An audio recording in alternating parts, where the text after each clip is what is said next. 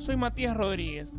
Antes de que escuches Charlas 12, déjame contarte de Migrar, un podcast de entrevistas a migrantes en Buenos Aires. En cada episodio, un país distinto. Escuchalo en tu app de podcast preferida. Ahora los dejo con Nicolás Trota. Julia, un gusto poder charlar con vos sobre un poco la situación actual de, Argentina, cómo lo ven las nuevas generaciones, ¿no? este proceso de, de cambio que se ha iniciado en el país. ¿Cómo has vivido vos la revolución de las hijas? Creo que a cada una, a cada una le fue pegando de una forma muy distinta. Creo que es un proceso que se viene dando hace muchos años eh, desde un montón de espacios y que bueno, en algún punto encontró el año pasado una forma, un colectivo eh, que permitió bueno, una movilización masiva y una reivindicación eh, por parte de, de, las secundarias muy fuerte. les que estamos eh, en política cotidianamente había un montón de situaciones que eran normales, que eran parte de nuestro entorno y que de repente, bueno, nos empezamos a replantear, esto está bien, cuántas pibas están llegando efectivamente, cuánto esto repercute eh, en la política nacional y, bueno, se reproduce en los espacios más chicos y que, bueno, nos encontramos juntas. Creo que eh, lo más lindo de estos procesos, no solamente el de la revolución de las hijas, sino cualquier proceso histórico, lo importante es que sea colectivo y creo que eso es lo que más rescato de todo esto, que no fue personal, sino que fue una construcción en conjunto junto con todas las compañeras. Y que se haya dado ¿no? este avance que, entre otras cuestiones, implicó ¿no? que envejezca rápidamente el sistema de partidos políticos, con la participación de, las nuevas generaciones, la agenda feminista. ¿Cómo interpretás que se haya dado justo en una Argentina que vivía al mismo tiempo un proceso de reducción de derechos? Y creo que tiene que ver con un poco de que hay una crisis del sistema de representatividad democrático que, bueno, también creo que tiene un puntapié el año pasado con la no sanción de, de la ley. Movilizamos a dos millones de personas a la calle, sin embargo la ley no salió bueno, quiénes están llegando ahí, quiénes son nuestros representantes, a quién estamos votando. Eh, justo vino pegado un año electoral que, bueno, nos hizo replantearnos eh, de qué forma íbamos a interpelar a la mayor cantidad de gente posible y que si no entrábamos a esos espacios iban a entrar otros. Entonces creo que, bueno, empezar a pensar el sistema democrático actual tiene que ver un poco con el avance de los derechos y de la agenda feminista, eh, que creo que viene de la mano de un gobierno que durante estos cuatro años no tuvo una agenda feminista, no tuvo políticas de derechos humanos, avanzó sobre todo lo que pudo. Entonces entendimos que bueno, tiene que ser conjunto, que si toda la vida vamos a estar contando desde afuera, desde los espacios que no tienen capacidad de decir, bueno, cuántas vidas efectivamente vamos a cambiar, a cuántas mujeres vamos a interpelar, cuántos derechos vamos a conquistar. Y creo que ese es en lo que estamos, ¿no? Y la agenda feminista, ¿cómo impacta en las regiones de un país federal que son más conservadoras?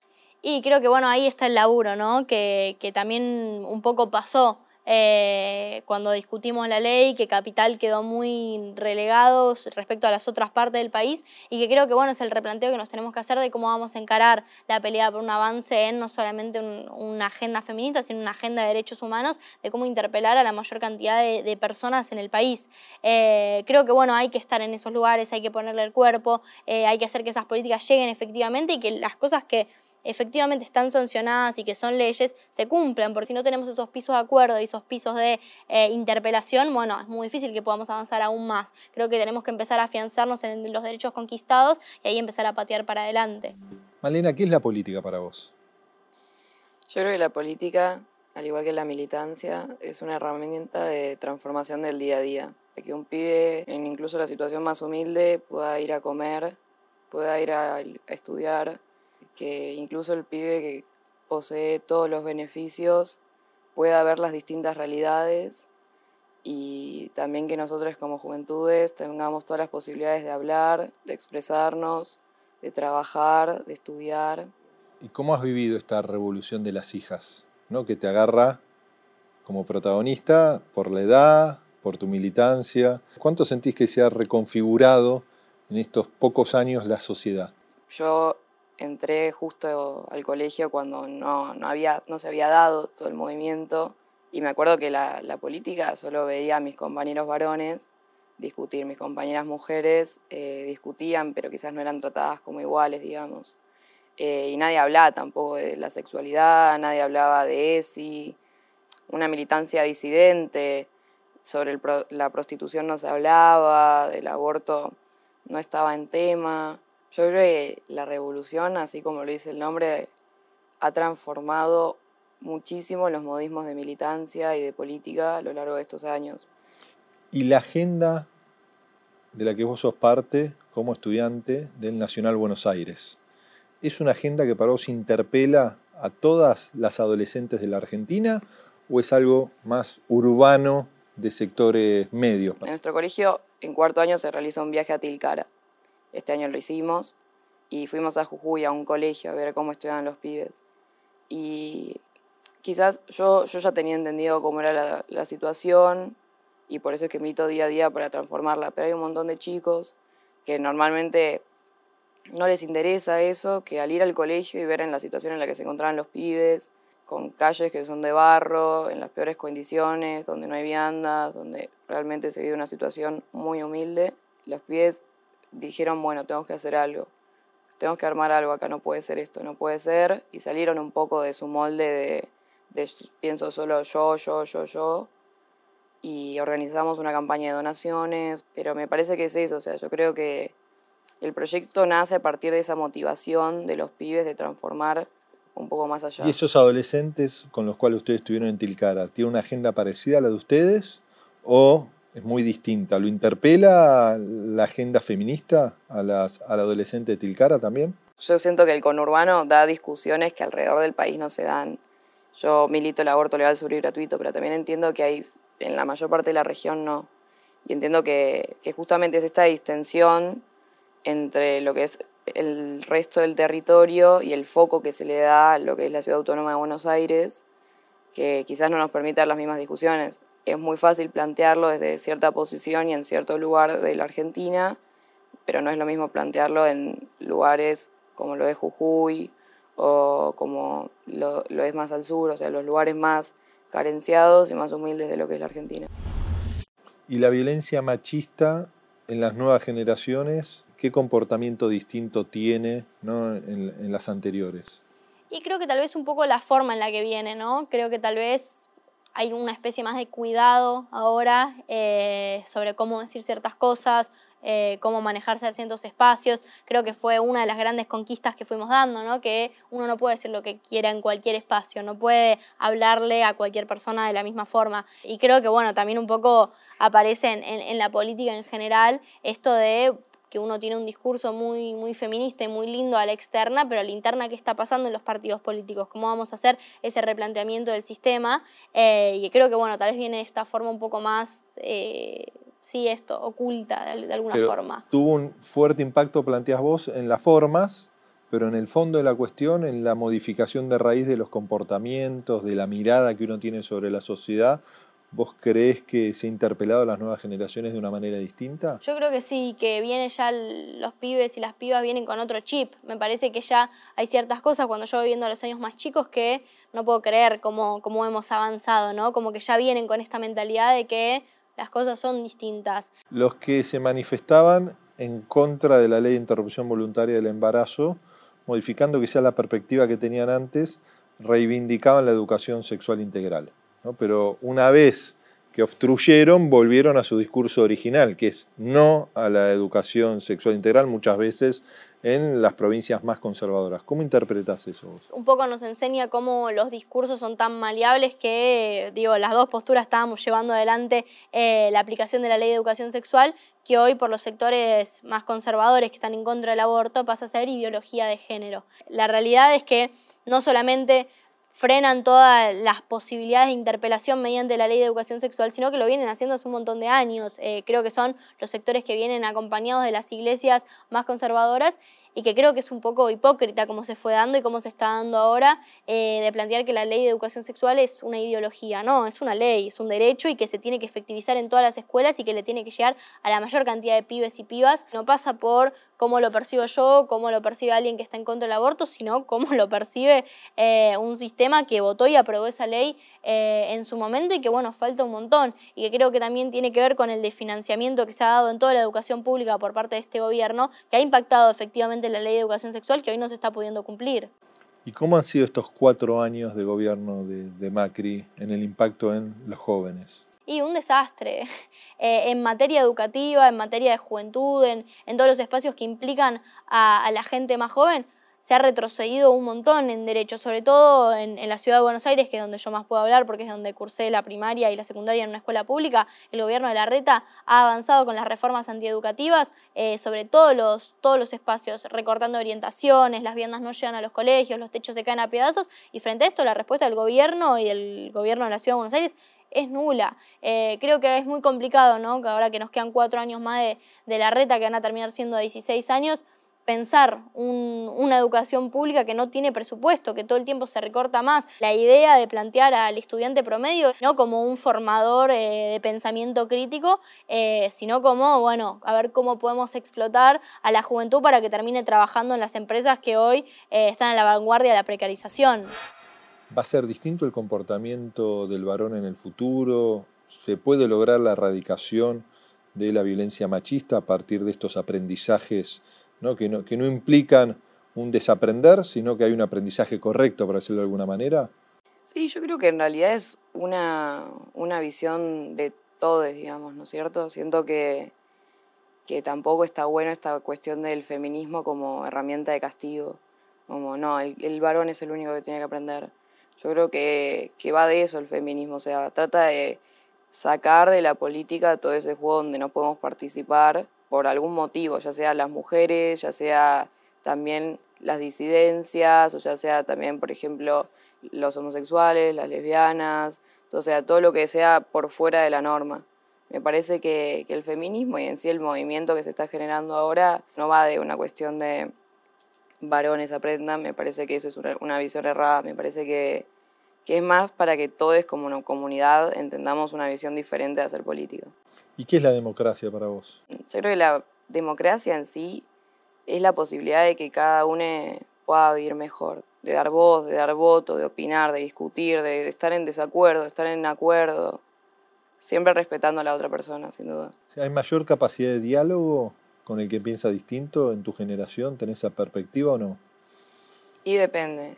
Pasa que pasamos de un gobierno que básicamente nos, nos eh, encerró en una burbuja, digamos. Hay muchos pibes que no tienen ni idea de dónde están parados, no entienden ni idea de lo que están viviendo. Y también generó eso, o sea, es la política. Que los pibes ya no discutan en los claustros, que los pibes no salgan a las marchas.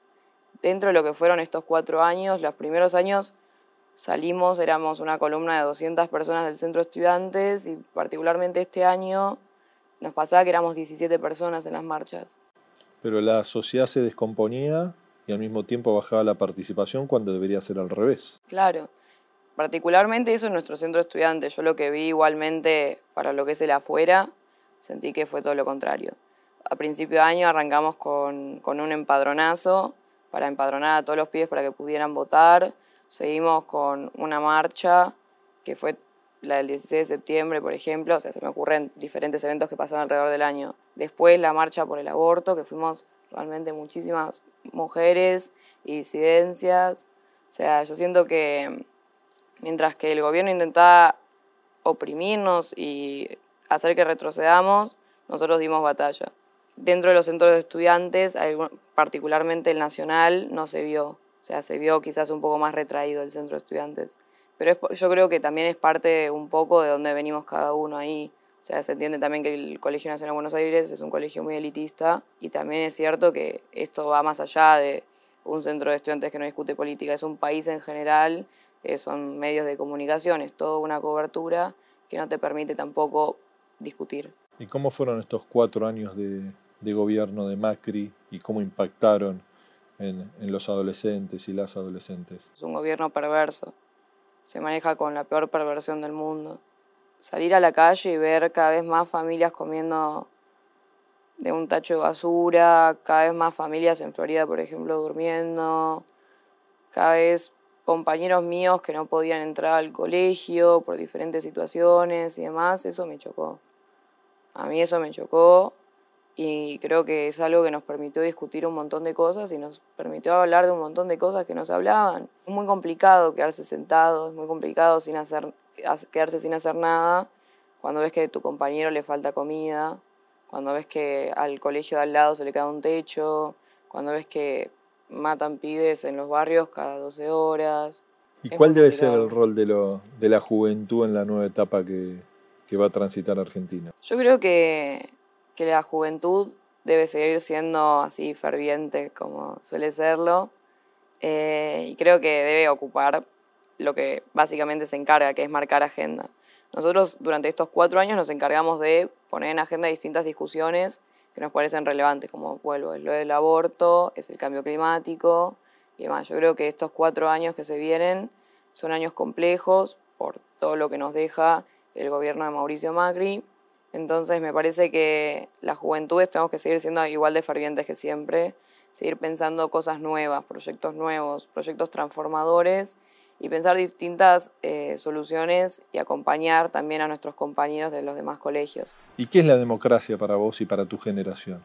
Después de, de cuatro años o después de, de no estar debatiendo política y lo que le estaba pasando realmente a la gente, porque fue un gobierno eh, y sobre todo un momento histórico en el cual intentaron llevar a la despolitización total, creo que la juventud ahí quiso salir a disputar política, a debatir, bueno, cuál va a ser el futuro que nos van a dejar, porque siempre nosotros somos el futuro, pero qué lugar tenemos en el presente. Eh, y que creo que, bueno, nada, ahí la democracia empieza a jugar un rol de esto, de empezar a pensar qué lugar tenemos en esa democracia, si nos van a usar solamente cuando conviene en la campaña electoral o efectivamente tenemos un lugar de, de incidencia sobre estas cosas y que creo que un poco a raíz de, de la victoria, por lo menos en lo personal hablo, eh, del 27 de octubre, me parece que empezamos a pensar, bueno, no un retorno a la democracia porque seguimos estando en democracia, pero un retorno a la política. ¿Y cómo viviste ese 27 de octubre que no solo ganó Alberto Fernández, sino que también fue derrotado Mauricio Macri? Y creo que con mucha esperanza. Creo que los que venimos disputando hace cuatro años, desde de esa derrota de 2015, creo que, que nunca nos íbamos a imaginar estar acá. Creo que se armó algo distinto a lo que viene siendo un frente electoral eh, lo más amplio posible, que trata de, de incluir a todos efectivamente, eh, que creo que supo ganar eh, concretamente y que yo me voy con mucha esperanza para estos cuatro años, muy preocupada también porque estoy segura de que todos sabemos de que esto no se resuelve ni en un año, ni en dos, ni en tres, que va a llevar mucho tiempo, que le va a costar mucho a la, a la República Argentina, pero sí veo una, una voluntad de la clase dirigencial en este momento de realmente estar discutiendo los problemas de raíz y no estar discutiendo eslogans de campaña, ni marchas, ni, o sea, creo que, que un poco empezar a pensar eh, cómo realmente vamos a hacer que la gente tenga un plato de comida y ahí tenemos que estar para, para acompañar estos procesos y sobre todo para marcar nuestra agenda. Creo que una cosa que siempre reivindico de la juventud es que no se ata de manos a nadie, creo que siempre está tratando de eh, cambiar las cosas en, en todos los, los, aspectos posibles y no queremos eh, dejar de lado ciertas reivindicaciones. Entonces también estar ahí para marcar la cancha de cuál es nuestra agenda. ¿Y es menos egoísta, menos individualista tu generación? Yo creo que sí. Este último tiempo se, puede ver, creo que siempre estuvimos a, la cabeza, bueno, las reivindicaciones eh, de, todos los compañeros, de empezar a pensar, bueno, cómo hacemos una olla popular en un colegio, cómo acompañamos al colegio que está pasando tal o cual problema, eh, cómo hacemos para disputar tal espacio y que creo que tiene que ver un poco con una chispita de la juventud de querer estar en esos espacios, de cambiarlo, de, que sí creo que nos mueve la empatía y la solidaridad, que tal vez en otras generaciones lo veo un poco más perdido y hay que empezar a recuperarlo. ¿Y podés dialogar con el que piensa distinto? Sí, yo creo que tal vez eh, esto de que se habla de, de la grieta, se plantea, bueno, eh, dos polos muy opuestos, creo que sí, que se puede dialogar, pero que hay que empezar a marcar ciertas prioridades. Me parece que estamos en una situación en, en la Argentina muy complicada, que empezamos a tener que trazar, bueno, quiénes van a estar de, de, nuestro lado, por así decirlo, y quiénes no quieren acompañar este proceso, porque creo que, bueno, eh, hay que tratar de interpelar a todos, pero tenemos que empezar a generar esos pisos de acuerdo porque realmente hay gente que se está muriendo de hambre y no somos eh, nosotros, no soy yo, eh, que voy a una secundaria de, de prestigio y, que como y que tengo una familia y una casa. Creo que bueno, hay que empezar a generar y empezar a plantear bueno, un esquema de cómo salir a, a disputar el país, a disputar la situación y que hay que empezar a, a dialogar, pero bueno, marcar ciertos puntos de partida. Siendo una generación que que transitó estos cuatro años, ¿cómo vieron el 27 de octubre la derrota de, del gobierno de Macri? Yo en un principio lo vi como una fiesta, o sea, yo después de lo que fue el 2015 caí en la cuenta de que, que algo iba a cambiar. Es, es, la frase, uno no sabe lo que tiene hasta que lo pierde, básicamente. Y cuando vi que ganó Alberto Fernández y por amplia mayoría, yo dije, no, ya está, O sea, me emocioné sabiendo que podemos volver a tener futuro, que podemos volver a tener educación, que podemos plantear un montón de cosas, que las juventudes tenemos voz, que, que ya que todo lo malo que vino pasando no va a pasar. ¿Y tu generación pensás que es menos individualista? Yo creo que estamos intentando apuntar a eso. Entiendo que es complicado. Eh, vuelvo, el Colegio Nacional de Buenos Aires es un colegio muy elitista. Mi juventud, la que me toca vivir en mi colegio particularmente, es, es bastante individualista. Es complicado sacar de la realidad en la que viven a los pibes se tuvieron que ir a Jujuy para darse cuenta de que estaban gente comiendo de la basura. Pero siento que a nivel quizás externo, siento que es una juventud que, que no se puede quedar callada ante lo que ve. Siento que en ese sentido sí somos menos individualistas. Es una juventud que ve a alguien en la calle y no lo resiste, le duele. ¿Cómo es la Argentina que vos soñás o que sueña tu generación? Lo que nos mueve a nosotros es, la empatía, es la solidaridad, es ver a la otra persona, es que nos acompañamos en todos los procesos eh, y que una Argentina hoy en la que soñamos en este momento es que la gente no se muera de hambre. La Argentina que sueño es una Argentina donde todos podamos participar, donde las juventudes no solo seamos escuchadas, sino que, podamos vivir bien, impulsar a que los pies lleguen, impulsar a que salgamos a las calles, logremos en sí transformar lo que es la Argentina que nos dejó el gobierno este. Creo que el capitalismo eh, ha arrasado eh, sobre todo las posibilidades o, la, visión de eh, poder crecer como país, como mundo y que creo que bueno, nada, hay que apuntar también ahí. La gente tiene que poder estudiar y en base a eso poder trabajar y en base a eso poder comer. Y después podemos plantear lo que sea pero que esas cosas básicas tienen que estar. Que empezar a pensar que todos tengamos las mismas oportunidades efectivamente y que no quede en una meritocracia vacía que no sirve para nadie.